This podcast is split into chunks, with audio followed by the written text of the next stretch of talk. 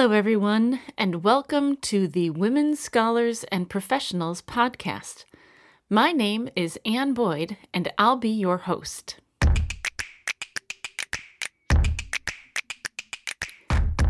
We at Women Scholars and Professionals are here to support women in their God given callings into the university and beyond. So, if you're a graduate student or a faculty member, an administrator or a student in professional school, a scholar in between jobs, or simply a person who supports women in the academic world, then this podcast is for you. Let me invite you into a conversation with Janice McWilliams, therapist and author of Restore My Soul Reimagining Self Care for a Sustainable Life. Janice's work as a therapist has given her a clear eyed understanding of the ways personal and professional stresses can take a toll on human well being, and the way Jesus can serve as an example of balanced living.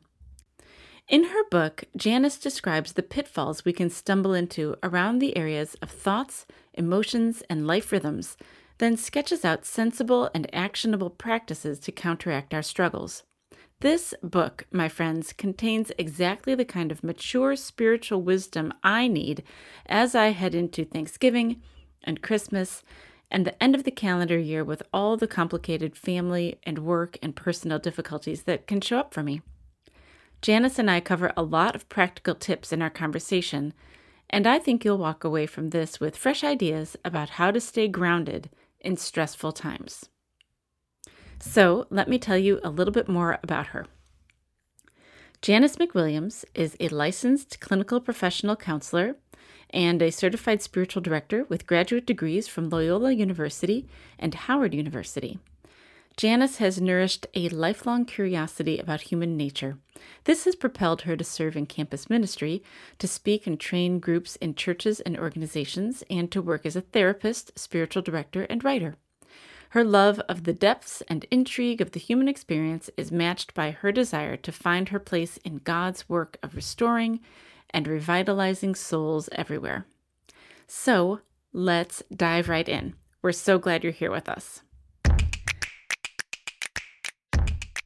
I'd like to start by asking about the ways that you've been connected with academic rhythms in your own work and training, since that's where a lot of our listeners are centered. So, can you tell us a little bit about your background?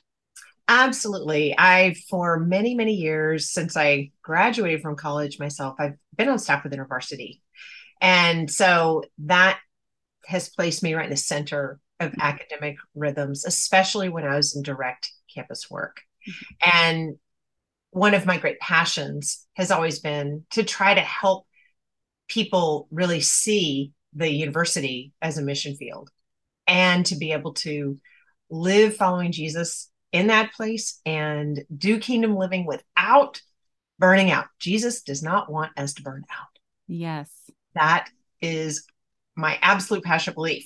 And so, trying to, I'm even speaking at a conference coming up here with students, really trying to lean into what does it mean then to be in the rhythms of academia and the competitiveness and the busyness and the stress and the strain and remembering what it means to be attached to the the big H hope in our mm-hmm. lives and mm-hmm. and just the the meaningful community that is there and the spaces that people have to be able to be in contact in a in a real loving um, life on life way yeah without just completely forgetting all of that or feeling like you know attaching myself to kingdom living means i'm gonna become overwhelmed and not able to kind of complete my assignments or get my papers submitted or get my coursework done. So I have, yes, the academic rhythms have been very real in the better part of my adult life. Yeah, and and I so appreciate your perspective on that and the way that um like your understanding of the way that perfectionism and um pressures can just feel really overwhelming. Oh yeah. So let's talk. You've really written a book about this. Let's talk about your book. It's entitled Restore My Soul Reimagining Self Care for a Sustainable Life. And this book is about self care, but not necessarily the kind of self care that prescribes bubble baths and yoga classes, although those can be nice. Um, yes. But as you describe them, they they can be one dimensional, and instead you offer a different approach for life sustaining self care. So, can you say a little bit about this distinction? Yes, absolutely. I am a therapist and spiritual director um, in in my the latter part of my professional life here, and I realized that no matter what people were coming to my office for, what you know, whatever life crisis or marital blow up or professional implosion or other stresses and strains they had, that we almost always zeroed in on talking about a cluster of a few things that are all represented in my book mm-hmm. that will unpack some. But the idea that kind of helped all those things tie together was how can I help people really feel like they know how to take care of themselves in a moment or in an hour and not just run kind of the unsustainable life rhythm that so many people are in to the point of kind of this burnout and exhaustion so that they do you know finally stop and take a spa day or or, or sign up for a yoga class mm-hmm. only to then resume the unsustainable life rhythm yeah. right after they're finished and and so i have i realized that people are really growing in an understanding of self-care as far as the stopgap occasional experiences but i don't see people growing as well in that sort of granular hour to hour day to day how do i feel any better besides quitting something right um, or resigning from my volunteer role or um, taking a leave of absence you know are pretty extreme things because they just can't see another way to be able to feel better. Right. And and that was just ah, like bubbling in my soul like this can't be that everyone that comes into my office really pretty much needs the same set of tools. Mm-hmm. and and so that's where that the book was born out of really wanting to get into the hands of people more ideas about how they can really with interventions that are not gigantic make a big difference yeah. in the way they feel and i and i think that jesus wants that mm-hmm. jesus lived a life of moving really fast sometimes and moving really slow sometimes he had things he did um, we don't see him doing kind of the same thing every single day, but we can look at his life and pull out some some lessons. You know, mm-hmm. what, is, what does it look like for us to live in a way that sort of interrupts the rhythm in our hours and days, and not just in these big picture ways. Yeah, there is. I mean, I know this in myself that I have this desire to live the kind of life where I don't like need a vacation or you know need some kind of break from the rest of my life to feel fulfilled or restored? You know what are the kinds of things that i need to build in so that just living my life is you know has a natural rhythm of um of effort and you know good work but also restoration? And so that's it's super interesting to me this idea. Yeah absolutely because our vacations or our retreat days or occasional you know spa day fishing trip experiences they work best for us when they're renewing mm-hmm. and restoring and not just recovery yeah and too often that's that's what's happening people are getting to that point of overwhelm burnout and fatigue and then they you know yeah. full stop and do something like that which i'm glad people do but it's I, I feel like those are so much better grafted into a life that is feeling pretty okay. Yeah. But then when we break, we really get all the benefits of of breaking up our rhythms in that way too, and not just, you know, kind of crawling out of this pit. Yeah. That is great. So, your book is structured around these three main centers of engagement. So, the first are thoughts, and the second emotions. And then the third you call rhythms. Mm-hmm. And you talk about that uh, tending to these centers can help lead each of us into a fulfilling life. And I know there's a connection here with the writings of Suzanne Stabile and the Enneagram. And we had Suzanne um, on the podcast in February of this year, 2022. Yeah. And your book has been refreshing my memory of her good work. So, can you talk a little bit about that connection? Yeah, absolutely. I mean, I've long been a student of the Enneagram. It's really central to the work I do with my own clients. Um, and during the pandemic, I took an online course with Suzanne on the repressed centers. Janice, for somebody who doesn't know much about the Enneagram, what's kind of a, a you know, a, a bird's eye view, a mm-hmm. high level uh, overview of what how this can impact a person's reading of your book? Yeah, you, you definitely don't need to know the Enneagram to appreciate my book, but I do have an appendix at the end for those mm-hmm. of you who are students of the Enneagram that you will find really interesting. And the Enneagram is basically a wisdom tradition that helps us understand our deepest motivations and the things that might come easily for us and the things that we really might have to be intentional to and work hard at to be able to do better to have more balance and um, and just wholeness in our life my book actually will probably for those of you who who understand that kind of thinking it's there are going to be parts of my book that stand out to you as most helpful to you because of your enneagram type mm-hmm. and because of what's what comes more naturally and what you have to work hard to be able to do.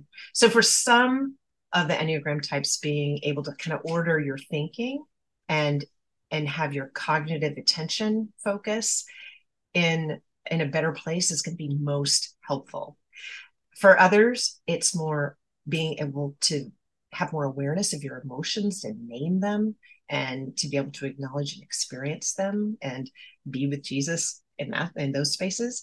And for others it's going to be doing the things in your life that create some rhythm and order or um, help you feel some kind of sense of accomplishment or getting something done or intentional focus or really rich and satisfying work you know or, or connection with a person.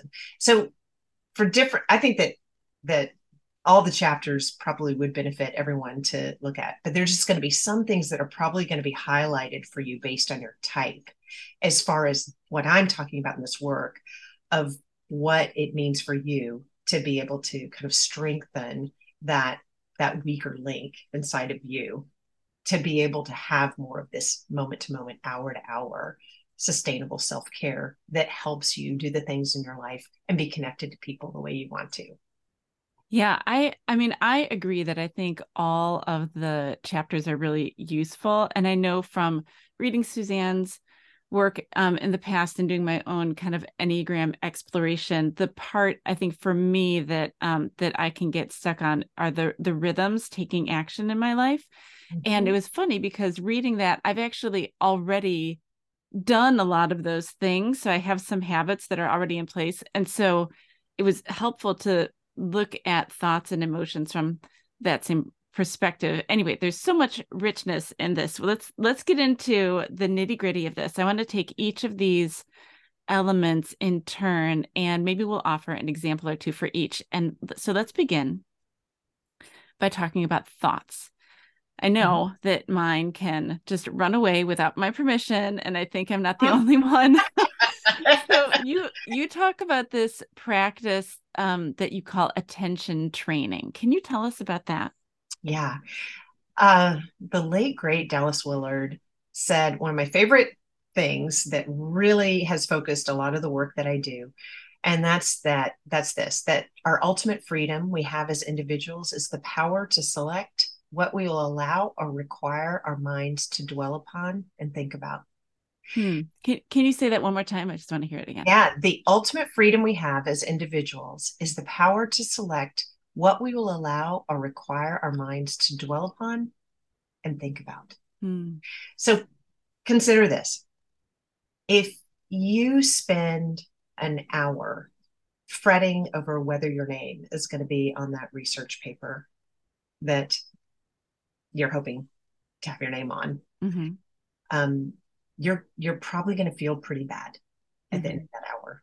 If you are um, spend an hour stressing about whether your child's going to get into the college of their, you know, their choosing, mm-hmm. you're probably going to feel pretty stressed and worried at the end of that hour.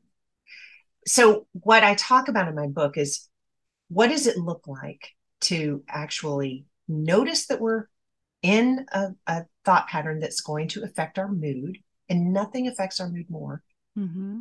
than our thoughts, and and to notice it, to recognize it, and to be able to invite our attention to shift towards what we're doing basically or something that is more helpful this is not a, not a practice of denial right. or suppression but rather being able in any given hour to be able to have more moments present and in contact with what we're doing which always makes us feel more fulfilled and research study after research study touts this. It says when we're more present, we feel yeah. better. When we're stuck in our heads and swirling around and thoughts that are that are either despairing or worrying or ruminating, we just we feel worse.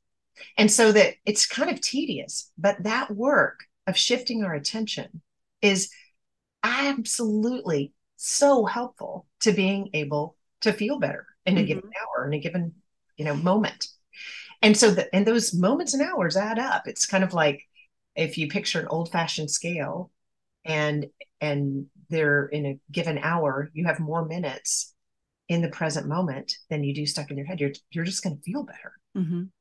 so in that sense i feel like it, it, there's almost nobody who couldn't do well to examine the way that they think. And and i have several skills in my book that directly relate to being able to learn how to do this. And to be able to give our focused attention to things that matter to us. For instance it probably matters to us that we be included on the research paper that mm-hmm. we're working on or that our child has a perhaps a really you know good backup plan in case they don't get into the school of their choosing right mean, so we need to be be able to figure out well, how do I work on that cognitively, you know, with my thoughts well, without tanking my mood in these kind of repetitive um, thought cycles that can really we can get hooked into that just mm-hmm. swirl and swirl and swirl. Yeah, I mean, I I actually this particular skill I um, was talking uh, with my teenage daughters about even just reading the titles of books on a shelf helped helped one of my kids to just kind of pull pull out of that that spinning um oh no oh no oh no train of thought. Yep shifting attention. And jesus said who by worrying can add a single day to their life? Yeah. And i, I think it's a very pastoral word for us mm-hmm. to, to know we it is not helpful to spend 300 hours on a problem that may need three hours yeah. of our attention, but doesn't need 300. Mm-hmm. Yeah. So let's move on for a minute to emotions. There mm-hmm. is a lot that can go awry when we don't care for our emotions. And you have some really great suggestions. Can you talk a little bit about your process that you describe as name, allow, and experience? Yes. I call this feel your feels mm. and work with a lot of my clients and directees on this. It basically is simply a process of noticing and naming, like looking inside and defining what is this emotion I'm experiencing, trying to give it a name. Mm-hmm. And an emotions chart can be really helpful. Just yeah get one online and have it at the ready as as you're especially as you're learning but just what is what emotion is coming up for me and naming it now allowing it is um quite a process for a lot of us because we have a lot of harangues a lot of messaging um, and a lot of hangups about judging certain emotions to be not allowed or mm-hmm. bad or you, you know inferior. And I, I just believe that everything, the best place for everything in our inner worlds to be experienced is in relationship with Jesus. Mm. And so allowing that it's there just might even mean acknowledging, you know, Jesus, here I am. Yeah. Jealous. You know, that's one of the baddies, right? That and mm-hmm. anger, you know, mm-hmm. are they're just some that we deem, you know, un, unhelpful and not you know, not allowed for believers. Yeah. And yet we're created with the capacity for all of them. they come up and they have so much to show us and teach us mm-hmm. if we do not fight them so hard. So much of the suffering we experience around emotions is because we're harshing ourselves because of them, are trying to shove them down. Mm-hmm. So, naming and allowing in Jesus' presence, and then just experiencing the emotion as best we can, allowing the emotion to be felt and experienced. And here's the crazy thing is that when we don't mess with the experience of an emotion, when we don't try to shove it away, it only really takes about 45 to 90 seconds to experience. Wow. I know, isn't that mm-hmm. crazy? It has been so liberating for me and for so many of the people I work with to understand that because a lot of times people feel afraid. I'm going to become overwhelmed by this emotion and will never stop feeling it. Mm-hmm. But think about it when we experience joy, and and that starts to come up and we can name and and allow it. We, we're not afraid we're going to be joyful forever.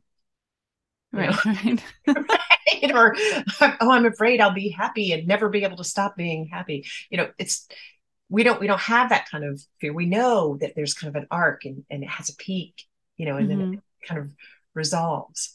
Right. and and so being able to understand that about the emotions that are more difficult for us is is really helpful because yeah if you experience it without trying to mess with it it's probably going to take about a minute for you right. to do and so i have i have some something in the book that you know spells out exactly how to go about trying to allow ourselves to experience the emotions more the more we're naming and allowing and experiencing the more well acquainted we're going to become with what's going on inside and the more able we're going to be to be emotionally aware and attuned on the fly when we need yeah. it. So I want to ask a question about this. Um, and it's really about identifying an emotion, but at a at a moment when you don't have time to process it. And I guess I'm curious to know. I I believe you about the 45 to 90 seconds but i also know that i've experienced um weeping for like 20 minutes at least you know? and there are times of course when that's not really appropriate. You have to kind of wait and find the right moment for that. So how do you um i guess my question is two parts. One is what is the distinction between the 45 to 90 seconds and then the the extended weeping that just sometimes has to happen? Maybe that's because it was stuck for a long time. Um and then also you know what particularly for women who can be criticized for being overly emotional what tips do you have what do we do when we find ourselves um kind of heated with emotion at a particular moment that is where it's really not okay to get into that at that time yeah, well, and who told us that it was not okay? Right. right. Okay. There's, there's, so much to both of these questions. Yes. We can, we can, we have to we have to break down the patriarchy, but first we can't cry. right. Uh, I hear you on that though. Okay, so the 45 to 90 seconds as opposed to the kind of prolonged, you know, weeping and, and processing that that is very very much a part of life to that, I would say sometimes when we are actually in in a process of trying to go deeper so i can i i relate to that too mm-hmm. i might be journaling about something that's really you know powerfully impactful for me mm-hmm. and and i'll i'll usually be experiencing waves of weeping yeah. you know and then, and then, another wave of weeping right mm-hmm. and then another wave of weeping it's it's not as common for it to be uninterrupted mm-hmm. You know and, and and constant and i think that is because that thing is happening where you know there's the experience of one wave of the Mhm. of the sadness and then as i continue processing or thinking about it there's another Yeah. aspect of it or a deeper layer that comes up and then i have another wave of sadness and i Mhm. experience that same with anger Mm. processing a, a, a lot of times just journal with a red pen when i'm angry you know Nice. and, and i'm oh yes this this made me so angry and then like i i keep working on it and realize oh my gosh and this you know there there's another there's another aspect of it i hadn't considered before and there's Mhm. another experience of that anger Mhm. and so when we are you know in an intentional process of trying to really process something that's so deep and riveting to us i think that we do experience it as wave Mhm. after wave as we unlock the layers Yeah, that makes sense. Yeah. Now to your second point what do we do when when we don't really want to be crying in a certain situation or are you know losing it in Yeah.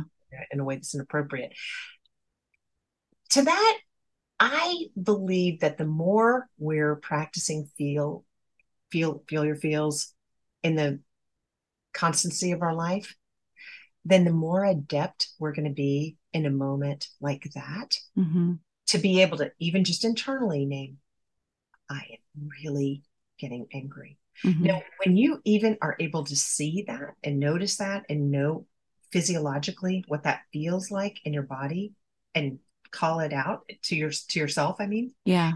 um, you are in a completely different place than the person who does not have that capacity Yeah.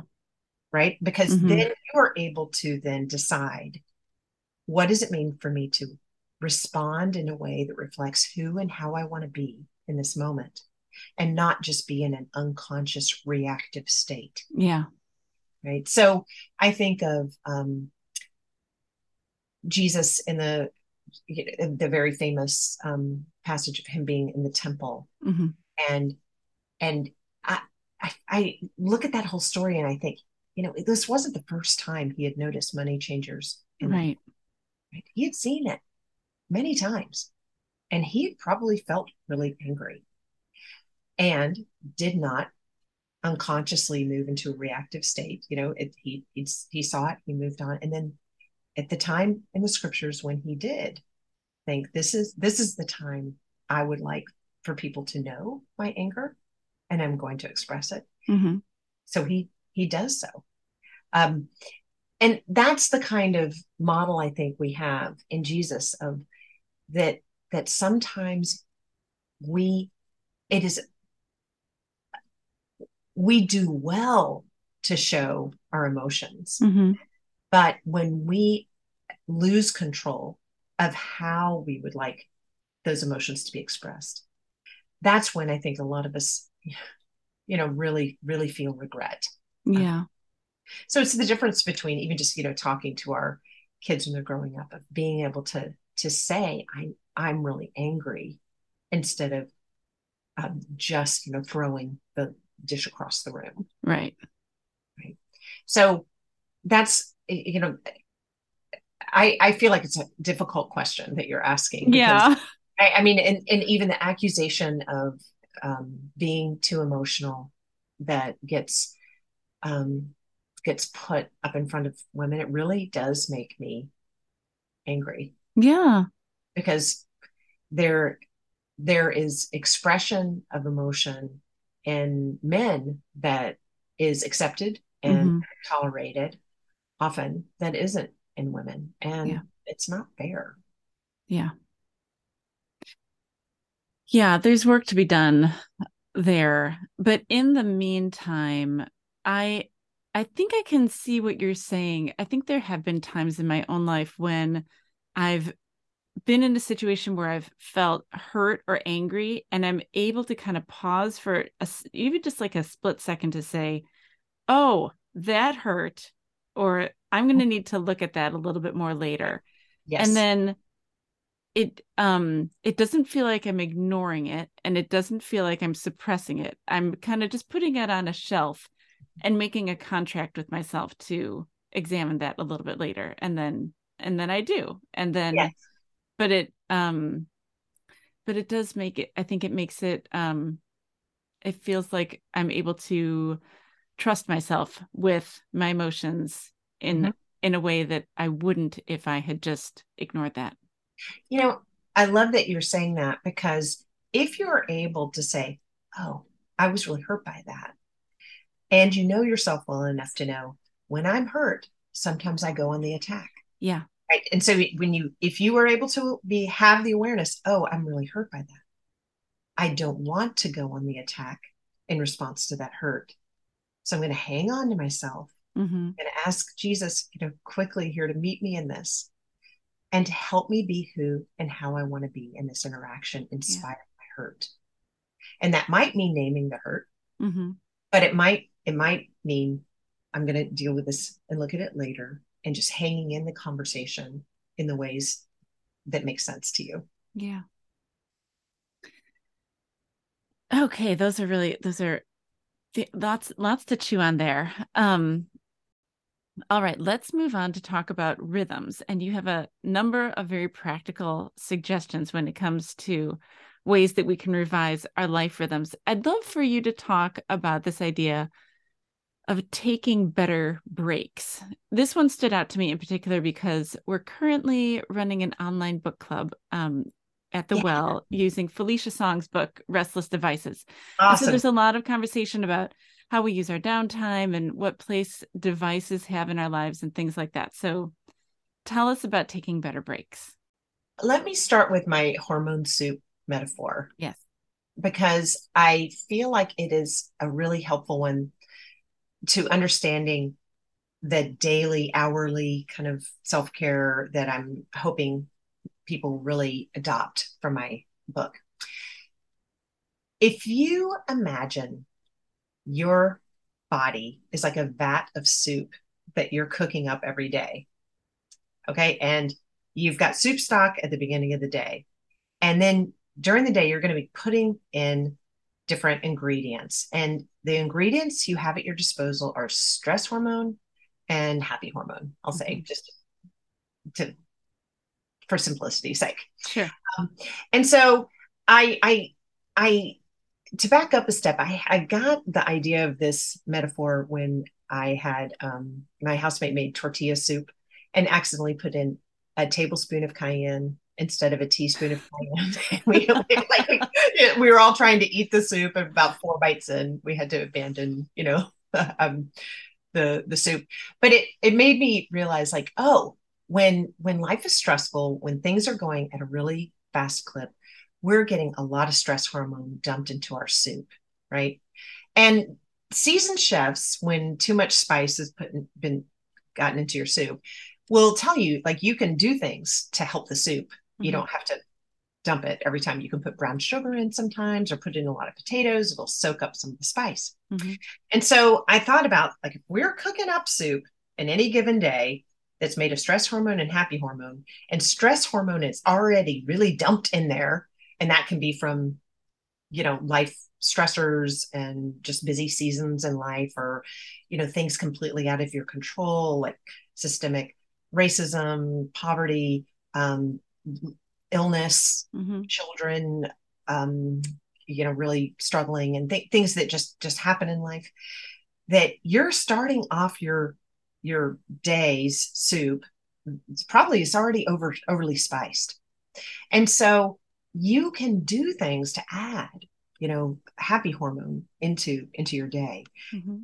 and there's so many things that are really doable that you can do um, and the better break kind of came out of thinking about this. Because Mhm. so many of us even just very practically like when you take a break from um, writing or prepping for a course um, or studying what do you do?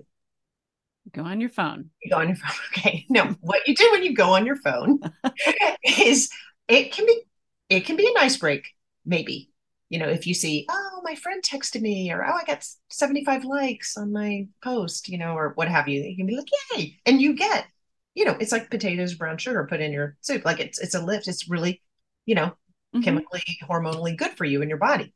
But that's not usually all that happens. You also see a headline.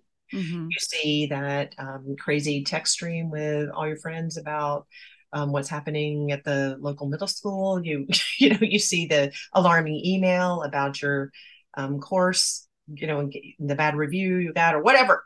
Mm-hmm. Ah, you get all that too. And so picking up our phone can be a way we connect with with people. I'm not anti-phone, but a better break represents doing something that actually changes the hormonal influx in your body in a given time. And so mm-hmm. a better break might be mindfully sipping a cup of tea while you look out the window. It might mean really stopping and truly listening to a worship song or praying the hours. Mm-hmm. It might mean sitting in silence. A better break is one that truly does take you out of high gear. It it puts different hormones into your body. And even though you may think it doesn't make a difference, the small and steady and consistent influxes of the brown sugar and potatoes in your life really does help that soup taste better in a given day. Mm-hmm. And what what people get duped into is thinking, oh, those little things don't really they don't really mean very much. I'm just going to keep going, you know, full steam ahead until you know Christmas break. When actually these small things do make a difference. At the beginning of the pandemic, um, it was really hard to be all of us. It was really hard to be all of us. One thing that was hard about hard about my work was that session after session represented people trying to utilize me to support them about the things that I was dealing with too. You know, right. which happens sometimes, you know, every once in a while in in a day, but usually not like session after session after session, you know, right. it's collectively freaking out about the same things. And we I had a group supervision where we talked about how do we take care of ourselves. And we talked about small things like this. And I I decided to do like a sun salutation and breath prayer practice in between mm. my hmm. sessions during that time. And all told, that took, you know, less than five to seven minutes of my day to do. But it was such a change yeah. in the kind of the gears and getting a different influx of hormones. So it counts, people. It counts. Yeah. I hope people can really believe me and hear this. It counts because we are a vat of soup of that's made up of hormones. And if we're overdone on stress hormones, we're going to feel bad. We're going to feel edgy and fragile. That's just physiologically a reality. Yeah. And so the other hormones coming in does make a difference. So at the end of your book, you sort of put all these pieces together and you give some suggestions for arranging routines that promote a fulfilling life. I love this vision of a fulfilling life. And you have um you have a wonderful way of talking about training yourself for focused work and then also being really clear about what brings you true pleasure. Can you talk about those things a little bit? Yeah, I I try to walk readers through how to develop a, a daily fulfillment recipe. You know, what to learn, what is truly fulfilling to you. So there are a lot of things that can fit into that category, but to the to the two things that you've just mm-hmm. mentioned, um, fulfilling work. So many of us, and and I'm sure that a lot of your listeners can relate how, just to how wonderful it feels when when you you finish an article you know when you complete grading when mm-hmm. you when you and you and it was in a you done in a timely way and you were just on and you were focused you didn't allow yourself to be interrupted and then you feel like oh, i love it i love the product of this mm-hmm. That again will give you what an influx of happy hormones mm-hmm. and just a deep level of satisfaction, even maybe a sense of, I was made for this. Mm-hmm. This is why God put me here. And too often, I'm finding that the people I'm working with have lost the art of s- sustained, focused work mm-hmm. because they have their phones near them when they're trying to work. Yeah.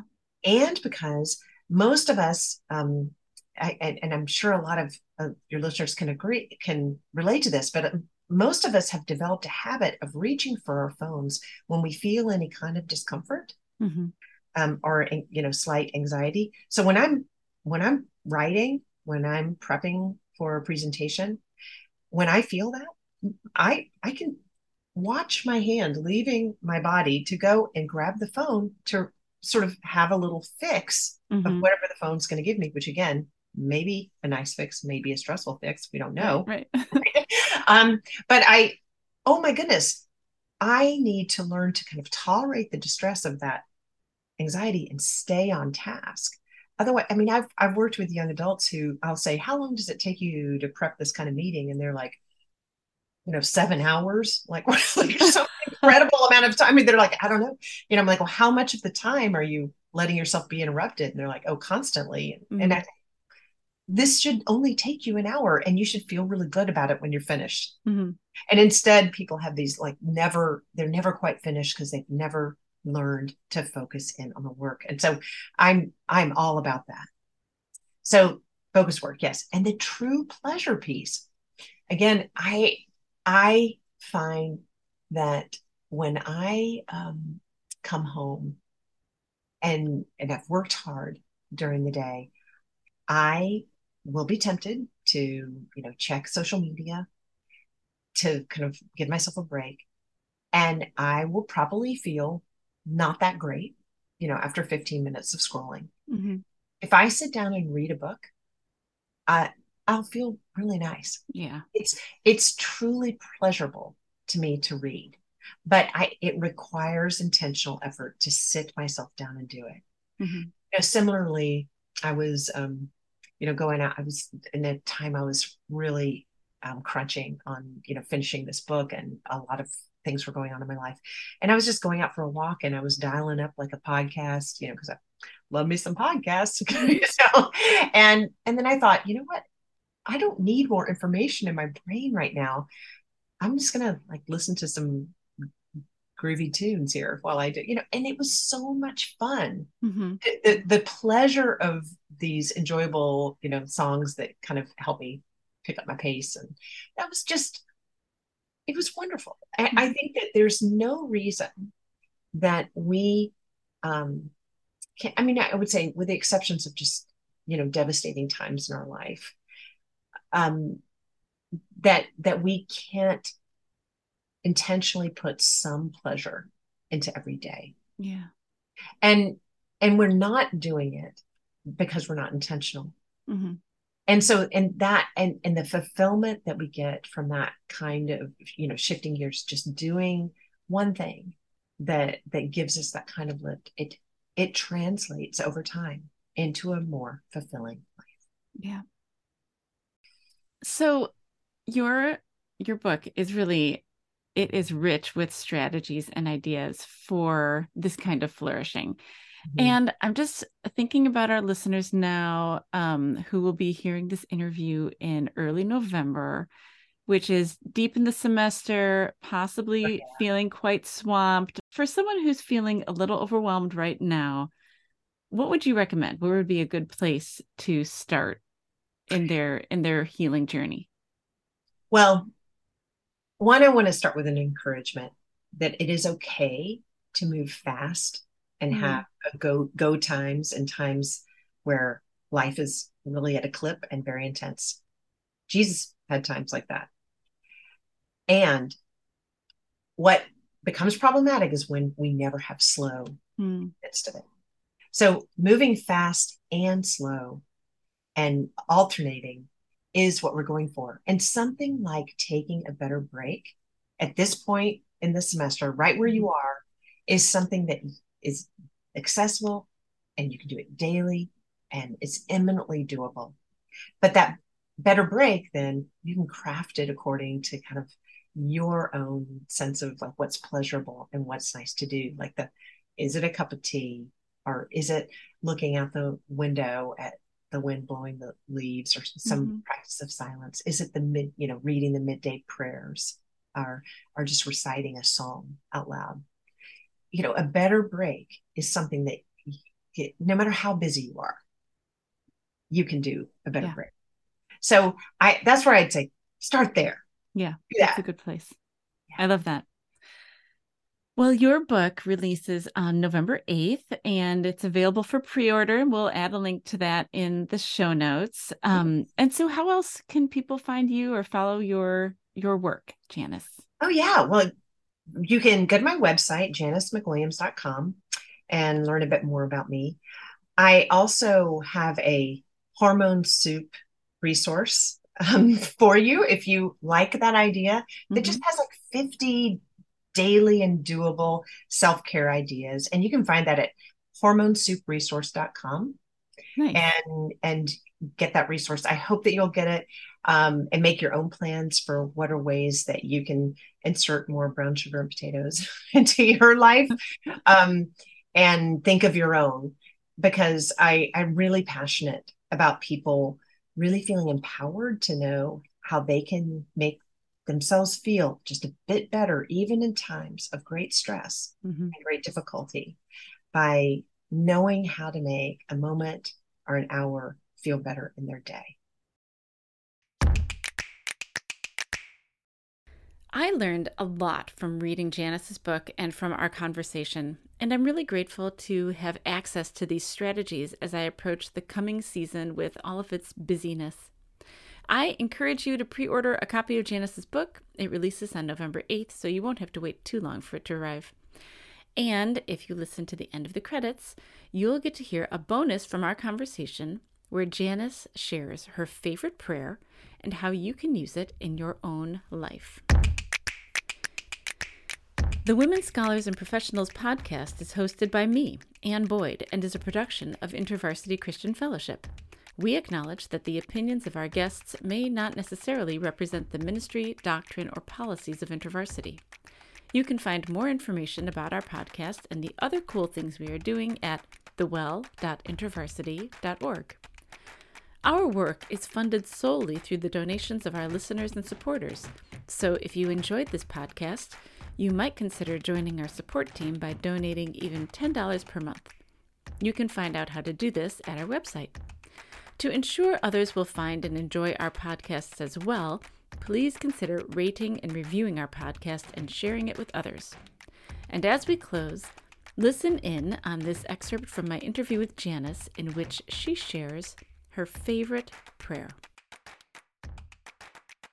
Okay, my favorite prayer is Jesus, what are we going to do with me? Mm-hmm. And I love this prayer because when you're thinking about the entire spectrum of emotional experiences and responses that we have.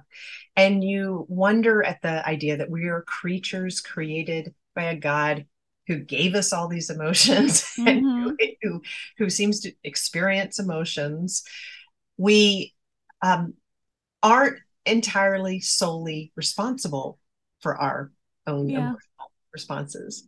You know, we we can't help them; they just happen to us. Same with thoughts that drop into our head. We can't, we don't choose them. They pop in, you know, mm-hmm. and emotion, emotional reactions, they happen. Then, then we got to figure out what we're going to do. And I say, Jesus, what are we going to do with me? Mm-hmm. Is a pretty good response because this is not all on me. Yeah. This together.